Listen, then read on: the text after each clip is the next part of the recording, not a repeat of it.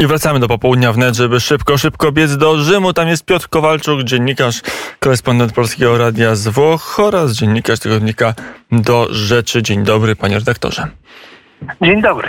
No to patrzymy, u nas e, się, zaczął się sezon polityczny, Sejm wystartował i jest taka atmosfera przedwyborcza, ale u nas wybory za e, ponad, no nieco ponad rok, za nie powiedzmy 13 miesięcy, a we Włoszech e, Wybory już we wrześniu tego roku. Jak to wygląda? Jaka jest ta ostatnia prosta kampanii wyborczej? Do wyborów brakuje 24 dni. Y, I sytuacja dla ugrupowań centroprawicowych y, no, wydaje się sielankowa, czyli ta Wielka Trójca, najpopularniejsza partia we Włoszech, y, bracia Włosi, pani Meloni, są najpopularniejszą partią. Chce na nią głosować co czwarty Włoch.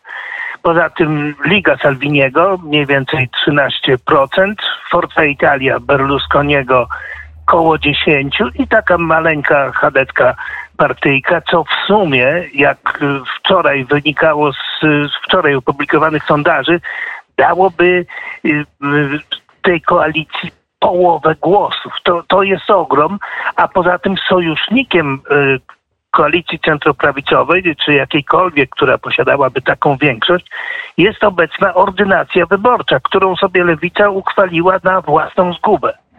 Uchwaliła ją w momencie, kiedy wydawało się, że posiada poparcie na poziomie 30 kilku procent. O co chodzi? To jest y, ordynacja wyborcza mieszana. Jedna trzecia głosów, jedna trzecia okręgów to są y, te jedno mandatowe okręgi, czyli obojętnie, która partia y, y, wygra, ta wyśle do parlamentu swojego przedstawiciela, nieważne, na, nieważne ile procent głosów zdobędzie i wszędzie prowadzi Meloni. Wynika z tego, że niemal cała jedna trzecia głosów tak czy inaczej przypadnie y, centroprawicy. No i w pozostałych okręgach będzie, jeśli się sprawdzą sondaże, to będzie tak, że centroprawica będzie miała dwie trzecie posłów w obu izbach parlamentu, co pozwala na zmiany konstytu- konstytucyjne. To jest szalenie istotne, dlatego że centroprawica chce wprowadzić ustrój prezydencki trochę na wzór Francji. To znaczy, żeby prezydent de facto y, rządził, y, czyli posiadał również y, władzę wykonawczą. Dlatego te mnóstwo rządów się powywracało we Włoszech, że przesądzała o tym konstytucja. Włosi uchwalili ją sobie zaraz po wojnie, y, jeszcze przeżywając traumę wojny i faszyzmu. Uchwalili w ten sposób, że między instytucjami państwa y, istnieje taka jak gdyby równowaga. Opozycja kontroluje rządzących, rządzący kontrolują opozycję premier nie może zmienić ministra, jeśli nie zgodzi się na to prezydent, y, który powinien być super partes.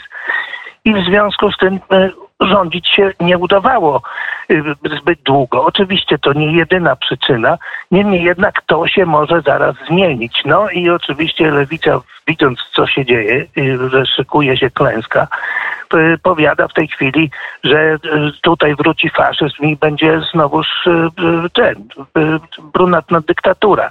Oczywiście w to nikt nie wierzy.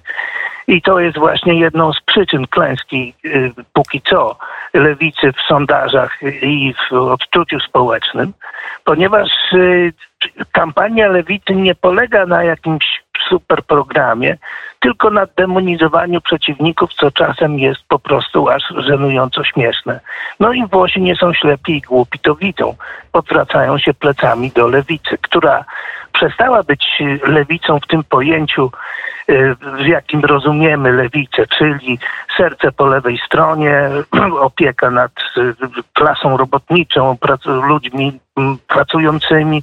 To jest y, lewica kawiorowa, wyobcowana po prostu ze społeczeństwa. Wszyscy mówią, ci, którzy odwracają się od lewicy, mówią, że po prostu dlatego to, dlatego to robią, że nie mają z tą partią już nic wspólnego, że ona niczym się nie różni od pozostałych partii establishmentu.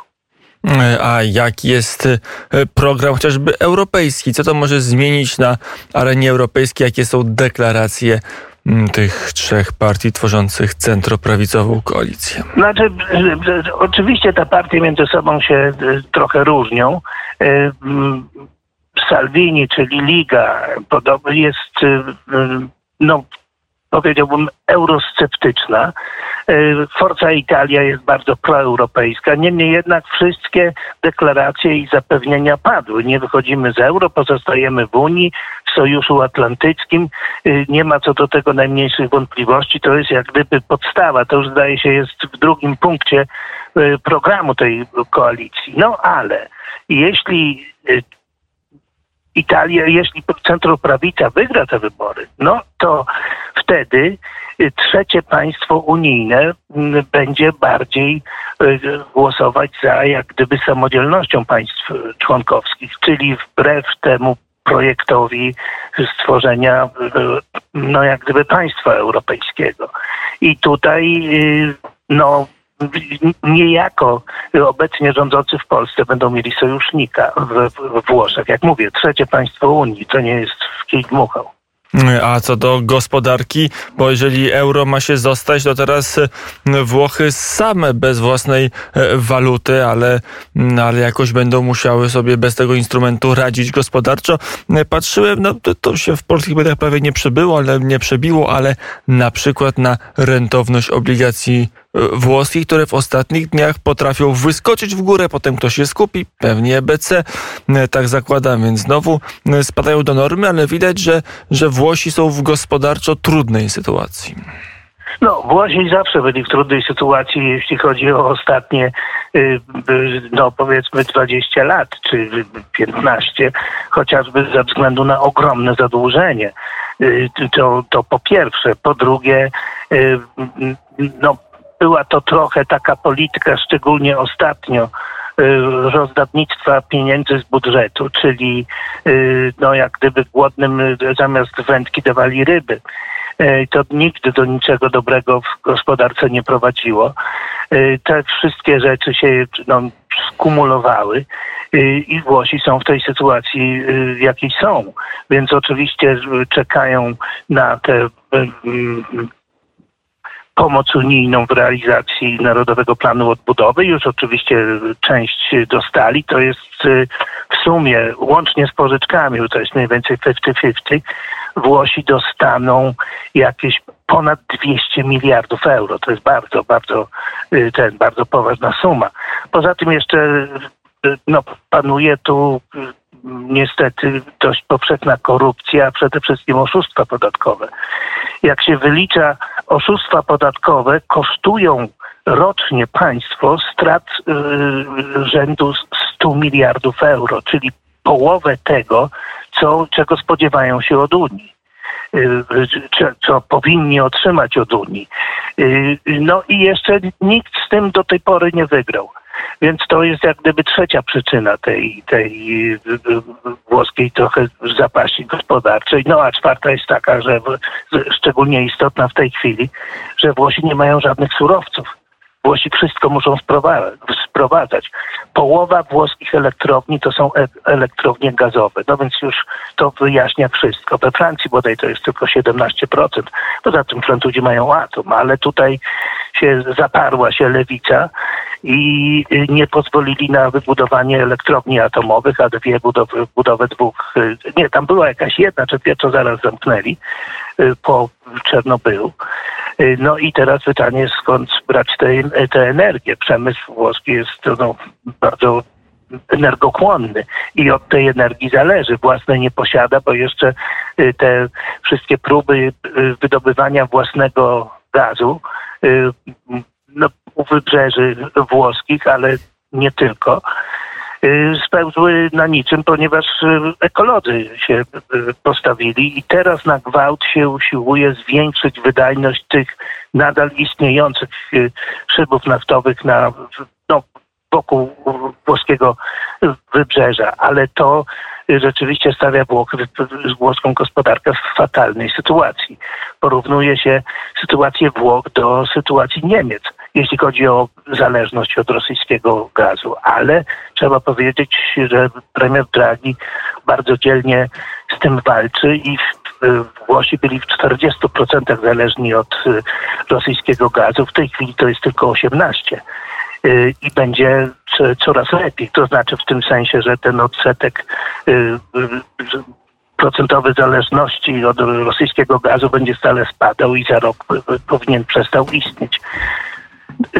Tu jeszcze jedna sprawa jest taka, że oczywiście no, ceny gazu tak czy inaczej są bardzo wysokie i za to przyjdzie Włochom zapłacić. No I to też będzie kłopot nie tylko tutaj nad Wisłą, ale też nad Tybrem czy Padem. A właśnie, skoro jesteśmy e, przy tych rzekach, to jeszcze tylko jedna krótka informacja, bo co mamy mało. Jak sytuacja klimatyczna, jak sytuacja wodna, zwłaszcza z tą drugą rzeką? Nie wiem. Nie wiem, wróciłem właśnie z Warszawy i jeszcze nie zdążyłem się w stosunkach wodnych tutaj rozeznać, ale alarmu nie ma. Nikt tutaj w dziennikach radiowych i telewizyjnych y, alarmu nie podnoszą. Panuje y, no, no, cisza, może trochę susza, ale już trochę zaczyna, zaczyna, zaczyna padać. Y, ale nie mam w tej chwili pojęcia, nie chcę tutaj... Ale czyli alarmu wielkiego nie ma, bo gdyby nie, był, to no pan nie, redaktor by o tym wiedział. No tak myślę, ale też oczywiście trzeba pamiętać, że przecież tutaj tylko i wyłącznie toczy się ta kampania wyborcza, która jest no, żenująco brutalna, a poza tym jeszcze konsumuje 90%, a może 80% wszystkich dzienników telewizyjnych i radiowych. I to jest w sumie właściwie. To już na koniec. A czemu jest taka brutalna, skoro wyniki są znane już teraz? Czy lewica albo, albo e- establishment, jak to często lubimy mówić, liberalno-lewicowy, jeszcze liczy, że uda się tą koalicję zablokować, że te wybory potoczą się jeszcze inaczej? No, oni tam powiadają, no muszą jakąś robić dobrą minę do złej gry. Powiadają, 40% jest y, y, osób niezdecydowanych y, i tutaj dzięki nim będziemy mogli stawić czoło koalicji centroprawicowej, która oczywiście ich zdaniem pochodzi z piekła i w ogóle wszystko się fatalnie dla Italii skończy. Przy tej okazji zresztą mówi się o Polsce, ponieważ lewica, Partia Demokratyczna powiada, patrzcie, patrzcie, sojusznikami pani Meloni, która przypuszczalnie zostanie premierem, są Węgry i Polska, powinny być Francja i Niemcy. No więc tam jeszcze przy okazji trochę Polsce, ale szczególnie Orbanowi się dostaje mocno, mocno po głowie. Mm, powiedział Piotr Kowalczuk, korespondent Polskiego Radia i dziennikarz tygodnika do rzeczy prosto z Rzymu. Do usłyszenia, panie redaktorze, bo jeszcze przed wyborami nie raz, nie dwa będziemy się słyszeć i opowiadać tą ostatnią prostą we włoskiej kampanii. Mm, dziękuję bardzo. Dziękuję. Kampanii wyborczej, oczywiście.